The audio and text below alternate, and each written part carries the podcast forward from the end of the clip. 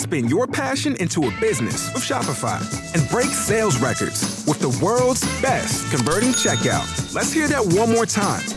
The world's best converting checkout. Shopify's legendary checkout makes it easier for customers to shop on your website, across social media, and everywhere in between. Now that's music to your ears. Any way you spin it, you can be a smash hit with Shopify. Start your dollar a month trial today at shopify.com slash records. From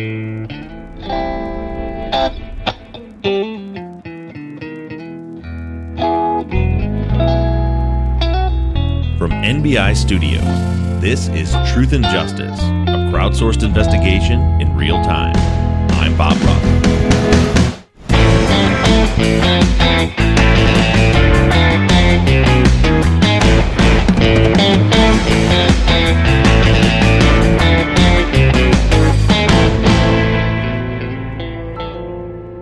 Last week, we put our energy towards figuring out not only if it was likely that Robert and Christian were heading south down Highway 74 at 7:13 p.m., but more importantly, was it even possible?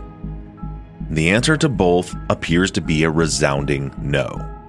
Based on our expert analysis, which relied on the state's experts drive test, Robert's phone had to be east of the intersection of Highway 111 and 74 when it received that call.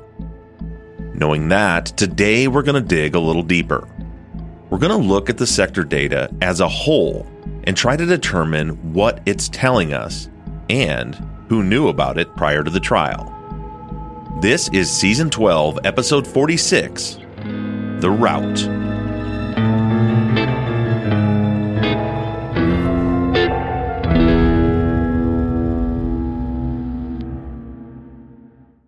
Texas Ranger James Holland is a legendary interrogator. They call him the serial killer whisperer. You can't hide those indications. And that's why yesterday I knew that he did it. But now, shocking interrogation tapes reveal how the super cop really operates. And that's why they asked me to come in because I'm special. From Something Else, The Marshall Project, and Sony Music Entertainment, this is Smokescreen. Just say you're sorry. Listen and follow on Apple Podcasts, Spotify, Amazon Music, Stitcher, or wherever you get your podcasts. The Ford Ranger, a vehicle for all terrains and every passion. It's a workmate, a playmate, and to its drivers, a soulmate. So how do you improve the Ford Ranger? You go all in. The all-new Ford Ranger, the UK's best-selling pickup. Now available with rear bumper steps, tailgate workbench, and enlarged load box that can fit a Euro pallet. Go break it in. Search all new Ford Ranger. Ford Pro. Driving productivity. According to SMMT data, features may be optional extras with additional cost.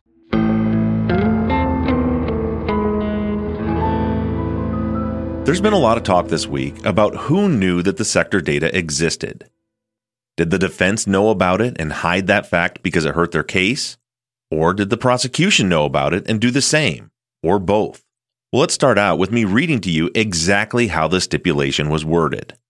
From the transcript Quote Call sector data was not specifically requested or obtained from Verizon Wireless when law enforcement originally requested cell phone records in 2006.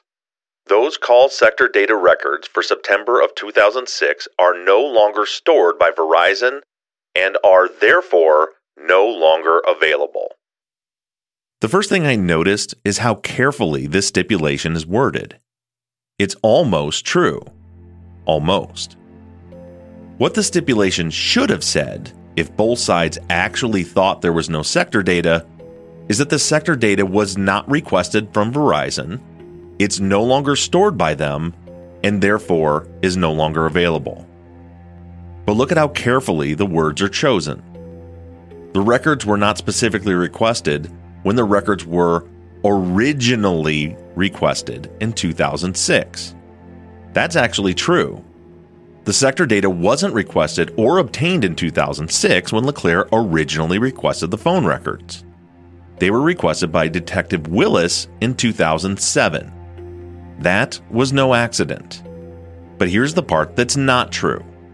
The stipulation says that the sector data is, quote, no longer available.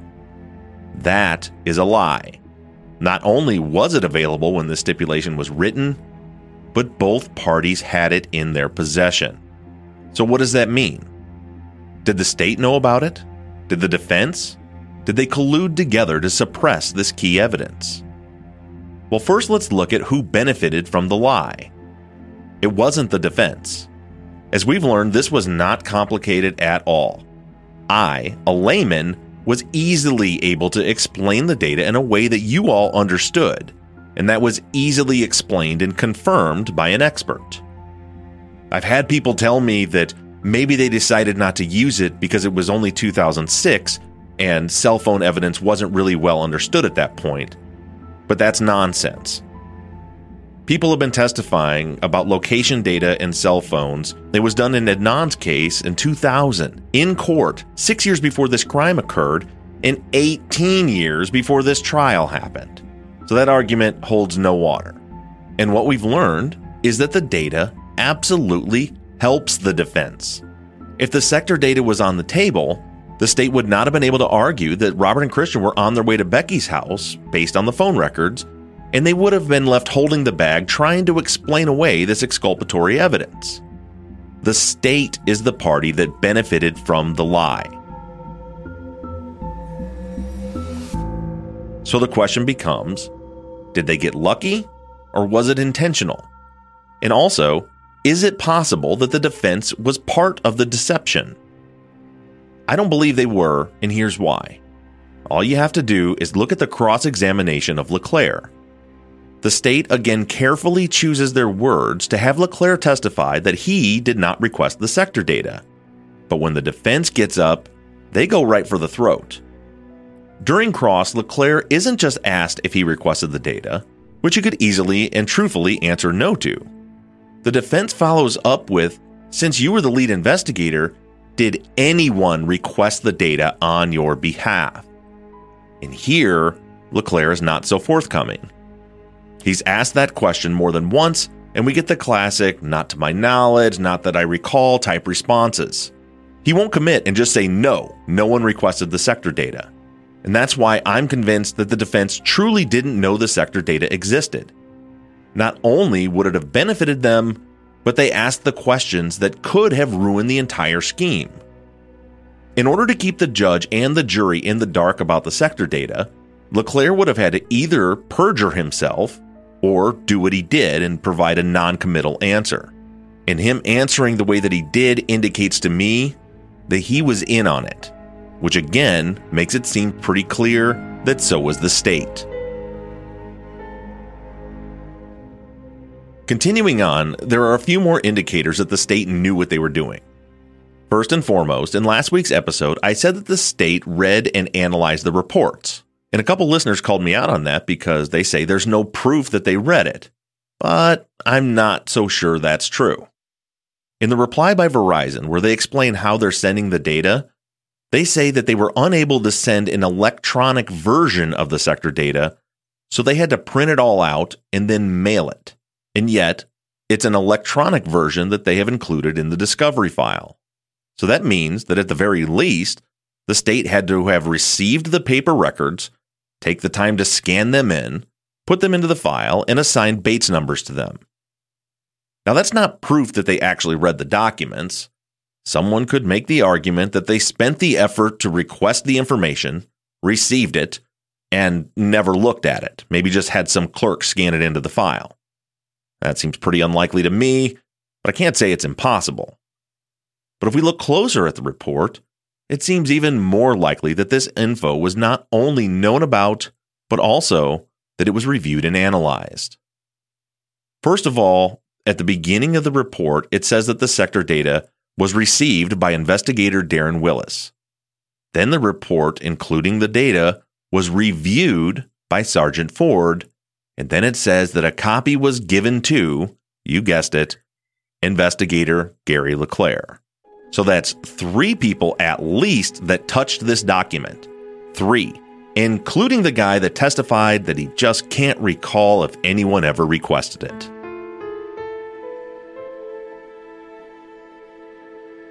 Lastly, the investigators appeared to have made handwritten notes on the damn report. That's right. On page 5 of the document on our website, you'll see where someone was explaining how the sectors work. They drew all over this page and wrote notes about what the codes mean. So, after reviewing all of this, my conclusion is the obvious one. LeClaire knew about this document. We have proof that even though Willis is the one who requested it, LeClaire was personally given a copy of it. At least three officers touched this document. They made notes on it.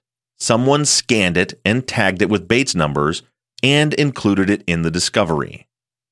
Aki, the prosecutor, carefully worded the stipulation. And on that note, some people have wondered who came up with the verbiage for that stipulation. Well, it had to be the state, in my opinion. The defense couldn't create a stipulation about what the state did. There had to be a conversation about it, and only the state could have, in this case, lied and said that they never requested it. The defense would have no way of knowing that unless the state told them. So he carefully worded the stipulation to get a little closer to the truth, but still lied, saying that it was unavailable. And then the state carefully crafted their questions about sector data, not only to Gary LeClaire, but also to Bowles. And by the way, I mispronounced this name last week. I'm told that the gladiator expert's name is Gillette, not Gietti. But the questions to him were also carefully crafted and carefully worded to make it seem like the sector data didn't exist. So when I put all this together, my conclusion is that the state absolutely knew they had it and if I had to bet, my guess would be that they also had an expert analyze it, and that's why they suppressed it, because it ruined their narrative.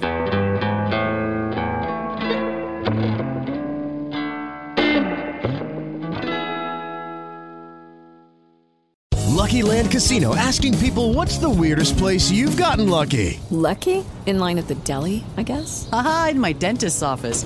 More than once, actually. Do I have to say? Yes, you do. In the car before my kids' PTA meeting. Really? Yes. Excuse me, what's the weirdest place you've gotten lucky? I never win and tell. Well, there you have it. You can get lucky anywhere playing at LuckyLandSlots.com. Play for free right now. Are you feeling lucky? No purchase necessary. Void where prohibited by law. 18 plus. Terms and conditions apply. See website for details.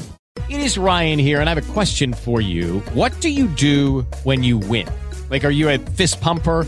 A woohooer, a hand clapper, a high fiver. I kind of like the high five, but if you want to hone in on those winning moves, check out Chumba Casino. At ChumbaCasino.com, choose from hundreds of social casino style games for your chance to redeem serious cash prizes. There are new game releases weekly, plus free daily bonuses. So don't wait. Start having the most fun ever at ChumbaCasino.com. No purchase necessary. VGW. Void were prohibited by law. See terms and conditions. 18 plus.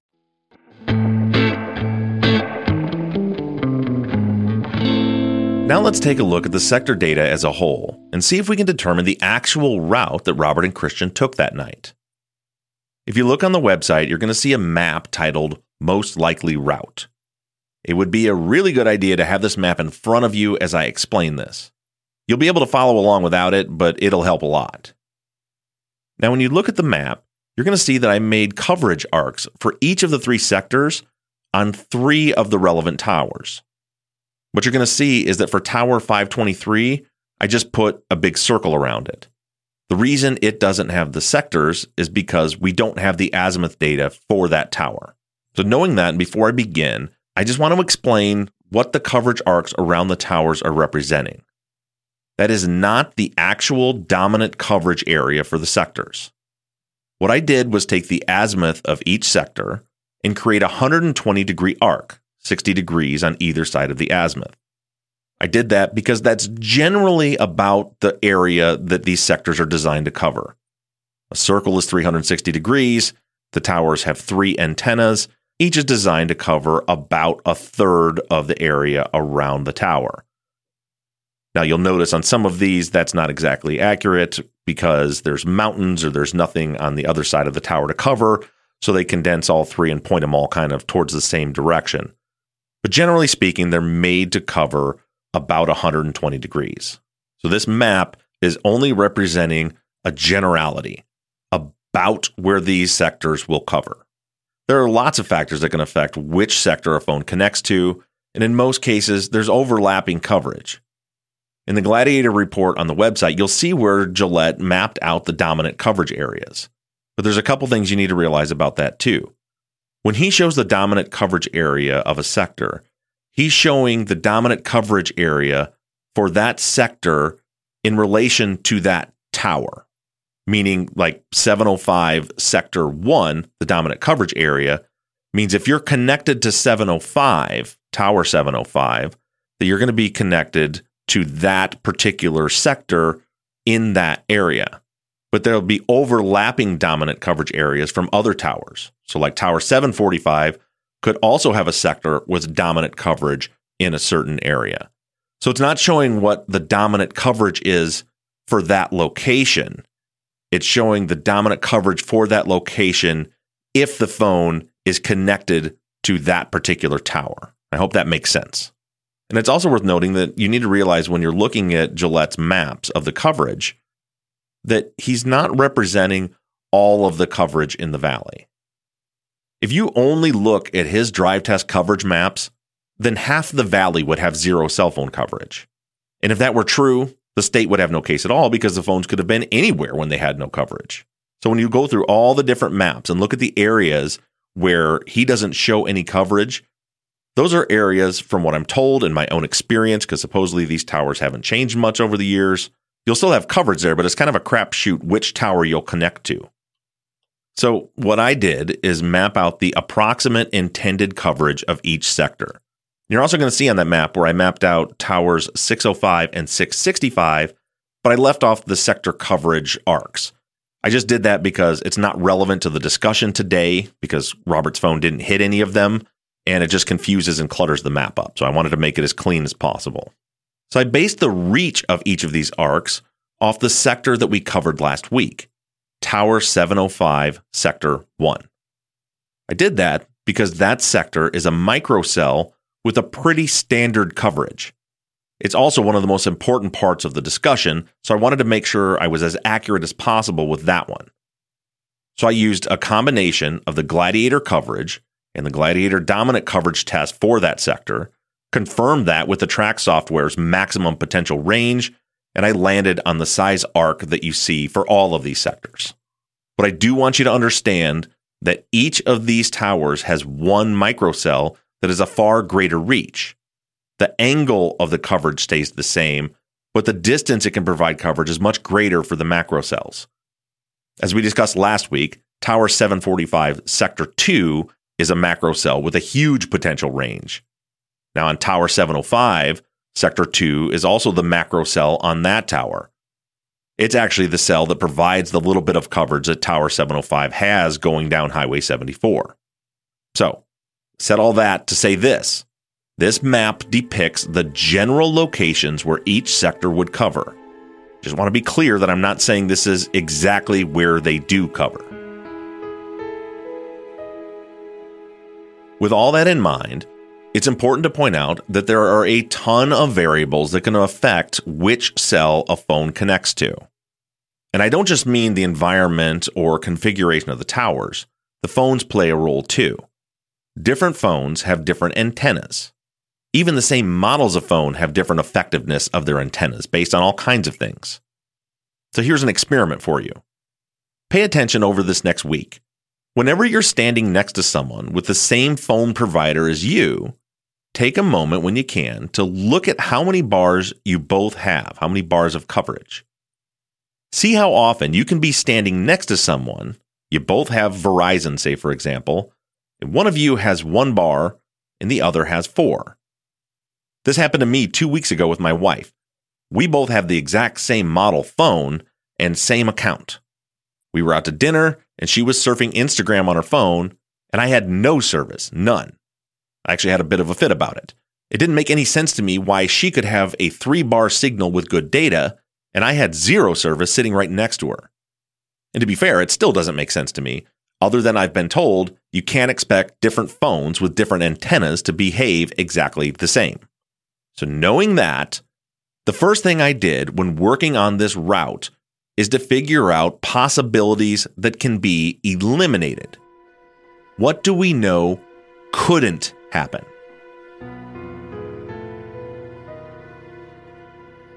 All right, so first things first, you're going to see on that map a blue route drawn in.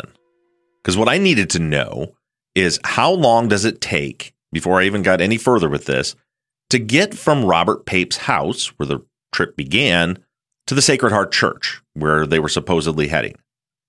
So I punched that into both Google Maps and Apple Maps to come up with the route and the time. Now, there's several different routes that we can take to get there, but I think you'll all agree when you see how the cell phone data works that the route they took was heading south on Highway 111 and then turning east on Fred Waring. That would be the intended route to get to the Sacred Heart Church.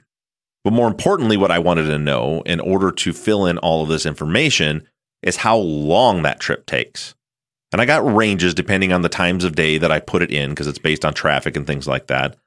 That it's right around 20 minutes. I've I've had one that said it could take as little as 19 minutes, some that say it would take as long as 25 minutes. The average seems to be right around 20 minutes to get from Robert's house to the Sacred Heart Church. And as I started punching through the different locations, that all tracks, that makes sense. So that's what I'm basing all of this off of. That blue route that you see on the map, that's a 20 minute route. So as we move that direction, we start analyzing the route. As I said, the first thing that I needed to do is figure out where could they have not been? Where can we rule out as not a possibility? So first, let's circle back to the trip down Highway 74 that the state proposed. They already heard last week several reasons why we can know pretty certainly they weren't on Highway 74. But now I can tell you that we can add in a few more reasons why I can be 100% absolutely confirmed, positive that's not the case. And the reason is when we tie in Christian's calls. So Christian connected to Tower 523 at 709 and 710, which we'll get into in a minute. Now, we don't have sector data for Christian, so we don't know which sector he connected to, and we also don't know the final cell face of either of those calls if the if the call had switched to another cell. But we know that at 709 and let's really focus in on at 710 he connected to tower 523, which is the tower out to the east side of the valley out by Highway 10.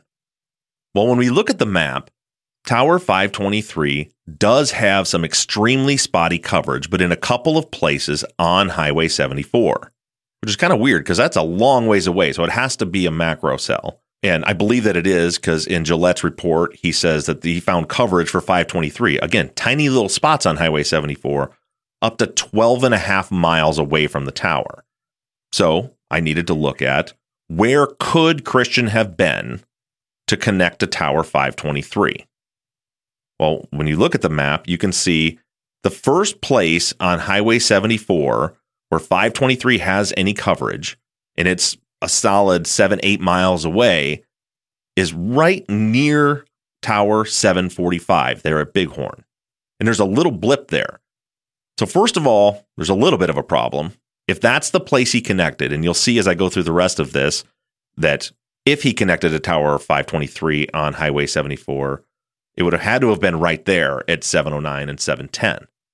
So the first problem is there's two phone calls there over two minutes where he's connected to Tower 523, but there's only a tiny little blip of coverage right there. So already, I don't think there's enough coverage for him to have made both those phone calls and still connect to 523. Also, there's the whole what would happen and what could happen. Yes, he could have connected to 523 there. And as I mentioned, there's lots of different factors, so it's possible. But he would have been sitting right next to Tower 745, where he's at Tower 745, Sector 3 has dominant coverage shooting straight north on Highway 74. It's literally what that tower was designed to do was cover that section of 74. And then south of the tower, you have Sector 2, which shoots straight down the south end of Highway 74. And then you have Tower 705, Sector 2, that also has pretty good coverage through that stretch of Highway 74. So the idea that instead his phone would connect to Tower 523, that's almost eight miles away, seems unlikely, but it is possible. But what I'm not sure is possible is that there's enough coverage of 523 in that little bitty spot for him to have made two phone calls. And stay on that tower, or at least hit that tower for both of them. But that's not my point here. The larger point is three minutes after the 710 call, Robert connected to Tower 705, Sector 1. That's what we covered last week.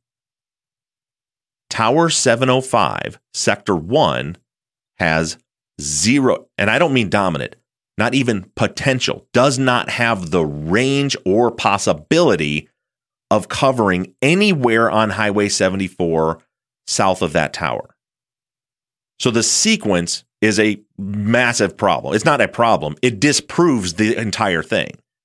So let me try to restate this and clarify it as, as simple as possible. If the route was Robert and Christian turned south on Highway 74, for Christian to have hit Tower 523 at 709 and at 710, he would have had to have been right next to the tower at Bighorn. That's the only place where 523, it's the first place on Highway 74 where 523 has coverage. If somehow he managed to make both of those calls and stay connected to that tower while they're driving south, if you track down three minutes further down Highway 74, well, then we have Robert connected to Tower 705, Sector 1, which is the sector that faces east southeast from Tower 705, which is north and east of the entrance to Highway 74. We've, again, in several different ways, have shown that tower, that sector, does not have any coverage on 74 at all, actually, but doesn't even have the potential for coverage south of the Tower 745 location. So there's no way Christian could have been right around that Tower 745 connected to 523 at 710 and then Robert connect to Tower 705 Sector 1 3 minutes later. He would have been miles and miles past the potential coverage there. So when you take everything we learned last week, the stuff we've talked about today, and this problem with the sequence, you can rule out that they were driving south on 74. So, in the scenario that I'm going to lay out, that's not a potential scenario. It can't be, it's not possible. Lucky Land Casino asking people what's the weirdest place you've gotten lucky? Lucky? In line at the deli, I guess? Aha, in my dentist's office. More than once, actually. Do I have to say? Yes, you do. In the car before my kids' PTA meeting. Really? Yes. Excuse me, what's the weirdest place you've gotten lucky? I never win and tell. Well, there you have it. You can get lucky anywhere playing at LuckyLandSlots.com. Play for free right now. Are you feeling lucky? No purchase necessary. Void where prohibited by law. 18 plus. Terms and conditions apply. See website for details. Okay, round two. Name something that's not boring. A laundry? Ooh, a book club. Computer solitaire, huh? Ah, oh, sorry. We were looking for Chumba Casino. That's right. ChumbaCasino.com has over 100 casino style games. Join today and play for free for your chance to redeem some serious prizes. ChumbaCasino.com. No purchase necessary. Full prohibited by law. 18 plus terms and conditions apply. See website for details. So that's one thing we can rule out. When they left Robert's house, they headed down 111. They did not turn south on Highway 74. We know that. Another scenario is Country Club Drive. So if you're looking at the map, when you start to head south from Robert and Christian's house, the first major road they come to after they get they take Frank Sinatra to get on 111, head 111 south. The first major intersection they come to that runs to the east is Country Club Drive. And I've had suggested to me by listeners, a few people, that well, maybe they turned that way, uh, east on Country Club, intending to then go south on Cook to get down to Sacred Heart that can also be ruled out. Uh, I'll show you even more so why later, but the big thing is we have calls at 705 where Robert is connected to Tower 705. This gets a little confusing. So it's 705 p.m. He connected to Tower 705, Sector 2. That sector points west southwest and covers 111, but does not cover to the north. That's the sector that covers all the way down to the south and covers a bunch of Highway 74. But he connects there at 705 on both the initial and final cell face. And then again at 706, Sam Gayer calls him back and he answers the phone and they talk for two and a half minutes. And the final cell face is still Tower 705, Sector 2. So you got from 705 to around 708 where Robert's moving on the phone and he stays in the coverage area of Tower 705, Sector 2. Well, Country Club is like three miles, two miles to the north of 705. So there's no way Robert would have been connected to Sector 2 if he was heading east on Country Club.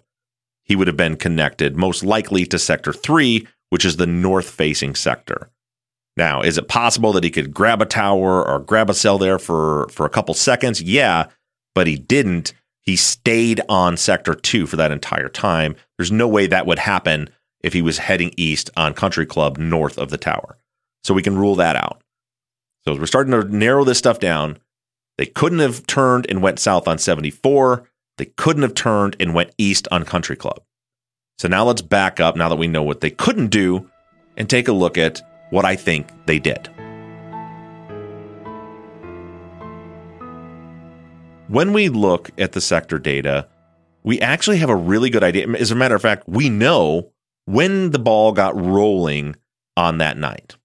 And I say that because if we look at Christian's phone, again, we don't have sector data, but we have tower coverage, which at least one of the towers that he connected to. Christian is connected to tower 665, which is just a couple miles away from his house uh, and just east of Highway 10. So his house is kind of covered by Tower 88 and Tower 665. Christian is using his phone at 548, 558, 603, 618, and 622. All of those calls are connected to 665, which is the one on the east side of Highway 10, north of Christian's house. So we can be pretty sure that from 548 to 622, Christian is at home, stationary, not moving, staying on the same tower the whole time. Same time, if we jump down to Robert's house, which is a few miles, about five miles south of Christian's, he's real close to Tower 707. And we see Robert used his phone at 559, 603, 614, and 619. So from 559 to 619, Robert, all of those calls, the initial and final cell face, are all Tower 707, Sector 1, which is the sector that should cover his house. So we can be pretty sure that Robert was home during that time, that he was stationary, he was sitting in that covered zone. So we got Robert's last call at 619 while he's at home, and then Christian's last call is at 622 when he's at home. We've got a little bit of a dark area, but we know when Christian got moving. At 645, Christian makes a call and connects to Tower 707. That is out of the range of his house and it's the tower that is in the range of Robert's house. So he's on the move now. So we know at 6:45 p.m. Christian has left his house and he's en route to Robert's house. He's somewhere in the coverage area, Tower 707. Unfortunately, we don't have the sector data for him, so we don't know which sector, but it's a straight shot down Date Palm, just probably the route that he took. So I marked on the map where it says C 645, about where I think he probably was at 645. That's a generality. We also know when Robert got moving. So as I mentioned, we have all those calls 559, 603, 614, 619, where he's stationary in 707 Sector 1. But then Becky calls Robert at 653. And it was a great time for her to call for us to start piecing this together. Because now we know Robert and Christian are on the move by 653. So where Robert's house is at you have to first drive north and then west to get out to Highway 111 to head south. Well, if you look on this map, you'll see as you go north and then west, you get really close to the line between sectors 1 and sectors 3 of Tower 707. In that 653 call, Robert connects on the initial and final cell face to Tower 707, Sector 3. Remember, his house is sector one, and at 653, he connects to sector three, north of his house. And if again, if you're looking at the map, you'll see why that's relevant because there's only one little part of this route where he likely would have made that connection. And that's just maybe a mile from his house, starting to head out towards Highway 111. So we know at 653, they had left Robert's house and were up in that direction. So by my estimation, they should have left Robert's house probably at about 650. So knowing that the route to Sacred Heart is about 20 minutes, that means they should have got to Sacred Heart around 710 if they had just went there. So now we have a few more times. We've got another incoming call from Becky at 659 where Robert connects on both sides to Tower 707, Sector 1, which covers Highway 111 as he heads south from his house. Robert doesn't pick up that call. And then at 7 o'clock, he calls 411 to get the phone number for Sacred Heart. There, he's still connected to 707, Sector 1 on both ends of it. And then one minute later, at 701, Robert makes the call to Sacred Heart. And this call is one of the most helpful on this route because it's an outgoing call, which means you can use the initial and the final cell face for location. Because on an outgoing call, that should show you movement. And on the initial cell face, the call he first connected to when he started making that call, and it's only a 33 second call, he connects to 707 sector 1, which is the one he came from. But the final cell face, the sector that the call switched to, is tower 705 sector 2. So if you're looking at the map, you'll see where I put an R for a call from Robert's phone at 7:01 p.m. and I have it placed right directly between the coverage zones for Tower 705 Sector 2 and Tower 707 Sector 1. Now, that's not exact, but that's pretty damn close. We can be pretty comfortable saying that at 701 they were somewhere right in that location, somewhere where at the beginning of the call he would hit Tower 707 Sector 1 and by the end of the call, 30 seconds later, 33 seconds later, that he would hit Tower 705, Sector 2. So when you look at the map, I placed that right there. And then I routed from his house to that location to see how, about how long that would take. Should take about 10 or 11 minutes. And if he left his house at 650, that would be at about 7 o'clock or 701 is when he would be to that location. So that all fits. So that's kind of an anchor point for us at 7:01 p.m., I'm fairly confident that Robert was already past Country Club and was southeast of it, heading down 111, somewhere right in the place where the coverages overlap from Sector 2 of Tower 705 and Sector 1 of Tower 707. So as we continue to move down the map, we go about four minutes later, and it's 7:05 p.m., and this is one of the calls that starts to rule out the country club route. It's 7:05, Robert makes a call to Sam Gayer. Initial and final cell face are Tower 705, Sector 2. So if you look on the map, that red area, that's Sector 2, where I placed that call, makes sense. And it also tracks four minutes down the road from where you see the 701 call. At that exact same time, Christian received a call from Becky. All we know from Christian's side is that he was connected to Tower 705 somewhere. So at the same time, they both make a call. They're both connected to 705. On Robert's end, we know he was in Sector 2 the entire time. That's why that location is there. Then we get to the 706 call, which is uh, when you take the seconds in, it's actually less than a minute later. That's when Sam Gayer calls Robert back. That call, again, initiates on Tower 705, Sector 2, and then it ends still on 705, Sector 2. So he's in that sector right there. And so if you're not looking at the map, we're talking southwest of the 705 tower and northwest of the entrance to Highway 74. So this is kind of that critical moment right now. When they would have got to that intersection would have been while Robert was talking to Sam Gayer on the phone if they continue down Highway 111. So, what you're going to see on the map, you see the blue line that turns east on Fred Waring and ends where it says SH, that's Sacred Heart Church. That's the route that they would have taken to get to the church. But if you look back on the route at 701, when they were back further up 111, they had learned there that there was no church. So that's when they knew they weren't going to church. So I don't think they actually would have turned on Fred Waring. I think they would have just continued straight. I'm going to break this down a little why in just a minute here. So the red dotted line you see is what I think they did, which is just continue on Highway 111. You have to remember what's going on in the car right now. You can look at a map and go, well, the smart thing to do would be turn on Fred Waring and then head north on Monterey. But they were in the middle of a phone call right then. I don't think they had an exact plan. The plan was to go to the church. So I think they just kept driving. And as far as the timing of where they were at before they got out of the coverage area of 705 Sector 2, you got to look what's going on there. When they're going down 111, when he gets on the call, right after that, they come to Fred Waring. There's a stoplight there.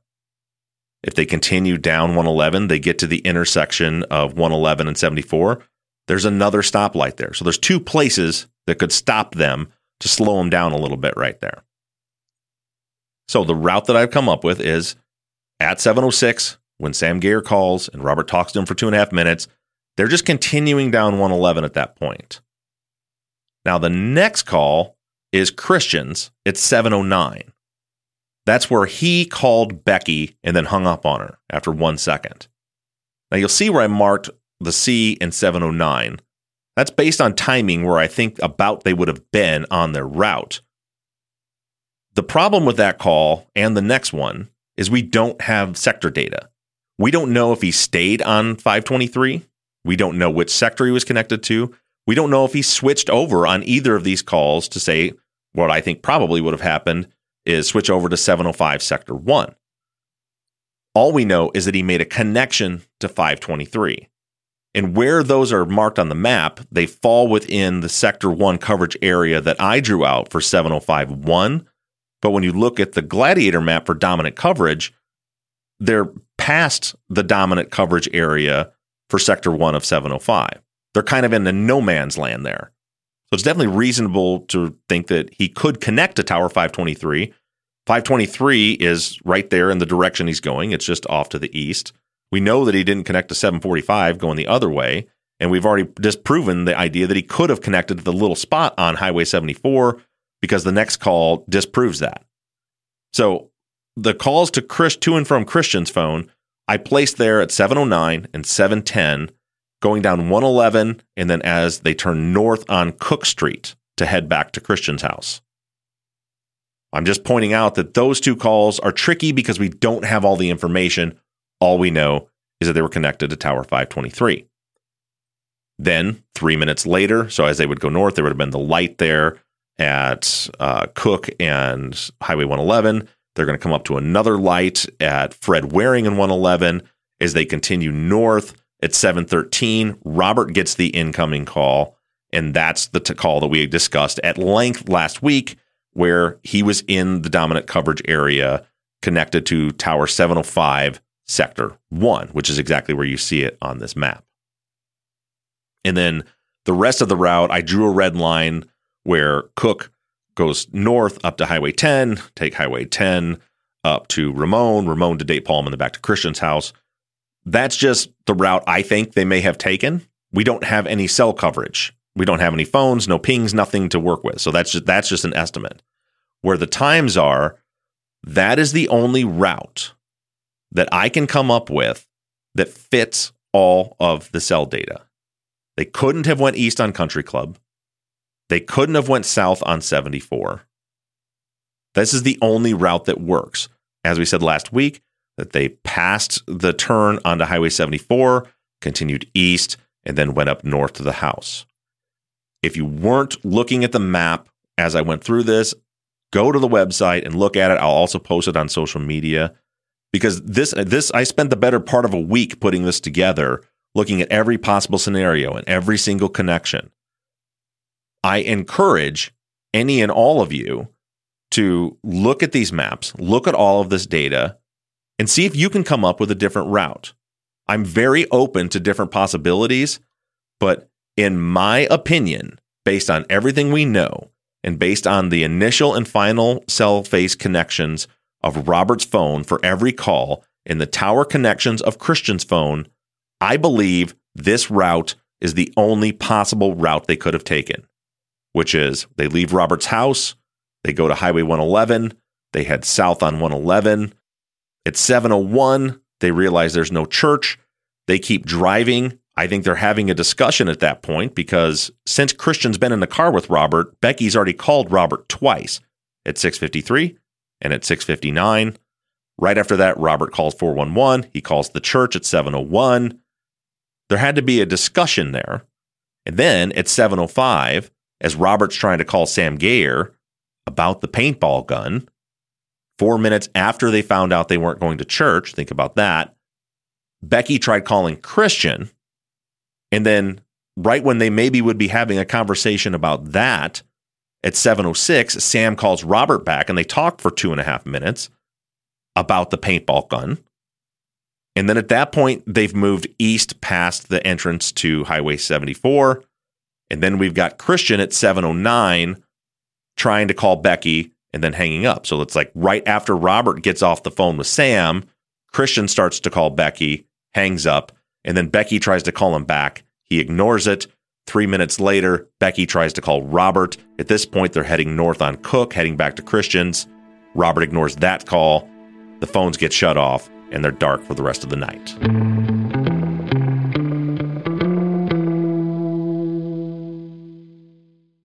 Lucky Land slots, you can get lucky just about anywhere. Dearly beloved, we are gathered here today to. Has anyone seen the bride and groom? Sorry, sorry, we're here. We were getting lucky in the limo and we lost track of time. No, Lucky Land Casino, with cash prizes that add up quicker than a guest registry. In that case, I pronounce you lucky. Play for free at LuckyLandSlots.com. Daily bonuses are waiting. No purchase necessary. Void where prohibited by law. 18 plus. Terms and conditions apply. See website for details. Waiting on a tax return? Hopefully, it ends up in your hands. Fraudulent tax returns due to identity theft increased by 30% in 2023. If you're in a bind this tax season, LifeLock can help. Our U.S.-based restoration specialists are experts dedicated to helping solve your identity theft issues. And all LifeLock plans are backed by the Million Dollar Protection Package. So we'll reimburse you up to the limits of your plan if you lose money due to identity theft. Help protect your information this tax season with LifeLock. Save up to 25% your first year at LifeLock.com slash aware. All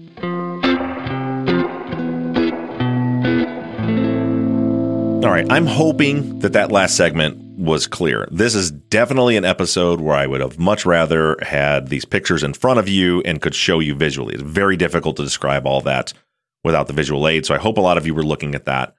We'll talk much more about it in this week's follow up, um, but hopefully that was clear to at least most of you.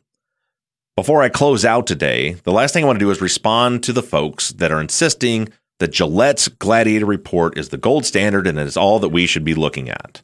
Again, as I've said multiple times, that was the map that Mike Dowd, our expert, used to determine Robert's location. But if we're looking, I spent a lot of time this week looking at the Gladiator Report, which is up on our website in its entirety for you to look at. But I want to draw your attention to page 47 of that very report, something that I think is another mistake the defense made. So in the Gladiator report, he shows all these maps. This is the coverage for Tower 523, the coverage for 705, 707. Here's the dominant sector coverage for each of these. Here's where they have overlapping coverage. There's all this stuff, and there's huge holes through the whole valley. But on this page, we finally get his conclusion. And on the page, you see a map that shows color blobs all over the entire valley, as well as coverage all the way down 74 and even in the Pinyon Pines area. I have no idea how to read any of it. There are so many colors, it's all blurred together. But this is what the state's expert wrote in their report.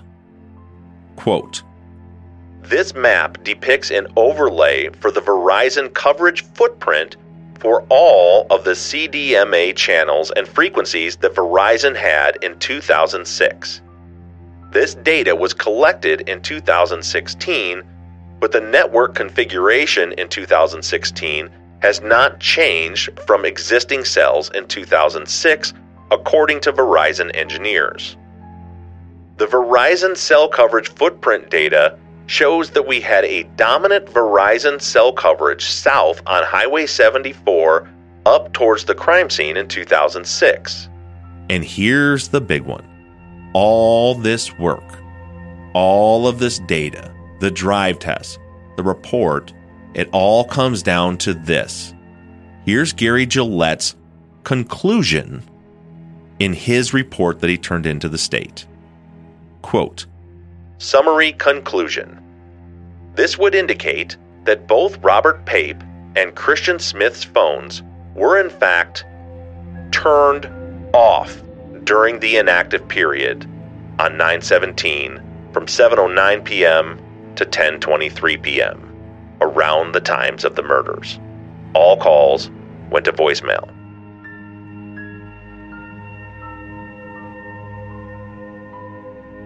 Let me repeat what the state's expert concluded after all of this testing. This would indicate that both Robert Pape and Christian Smith's phones were, in fact, and it's written in his report in bold letters, turned off during the inactive dark period. Isn't that interesting that the state made the argument that the reason that Robert and Christian had no service was because they were up in Pinyon Pines where there was no service, when their expert's conclusion was the exact opposite. They didn't have coverage because their phones were turned off.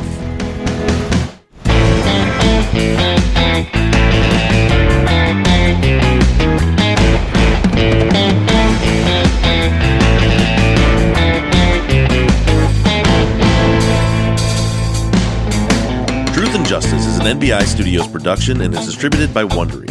Edited by Kelly Barons Brink and sound engineered by Shane Yoder. All music for the show was created, composed, and scored by PutThemInASong.com, who also mixed and mastered this episode. All of our fonts across all of our logos and banners were created by Tate Krupa of Red Swan Graphic Design, and you can find more of Tate's work on Etsy. Thank you to Katie Ross of CreatedInTandem.com for designing, creating, managing, and maintaining our website. truthandjusticepod.com, where you can view all photos and documents discussed in every episode. And a big thank you to our transcription team Pamela Westby, Kathy McElhaney, Kaywood Yomnick, Ginger Fiola, Erica Cantor, Danielle Rohr, Jennifer Ford, Courtney Wimberly, and Melissa Cardenas. And as always, thank you to all of you for all of your engagement and support. If you like the show and you'd like to support us, you can do so in several ways.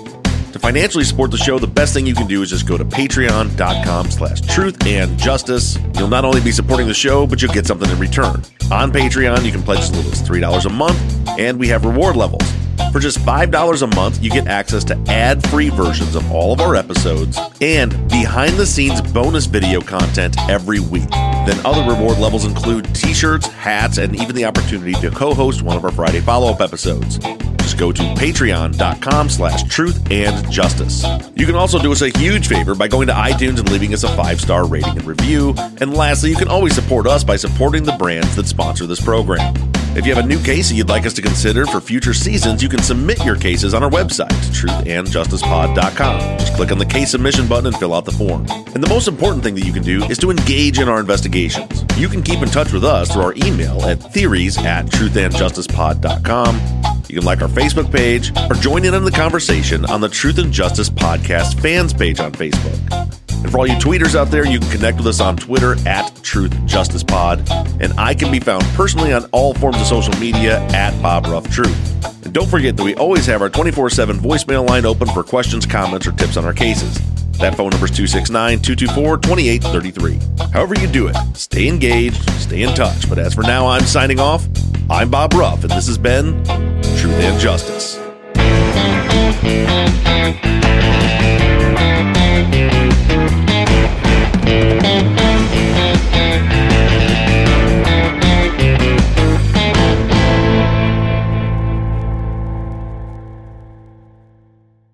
With LinkedIn Jobs, we tap into a network of more than a billion professionals to help you find quality professionals quickly and easily for any role you need. Marketing wizards? Found them. Software engineers? Found. That project manager I could never seem to hire? And found. LinkedIn Jobs quickly matches your roles with candidates with the right skills and experience. In fact, 86% of small businesses get a qualified candidate within 24 hours. Post your first job for free and get started at linkedin.com slash spoken. That's linkedin.com slash spoken. Terms and conditions apply.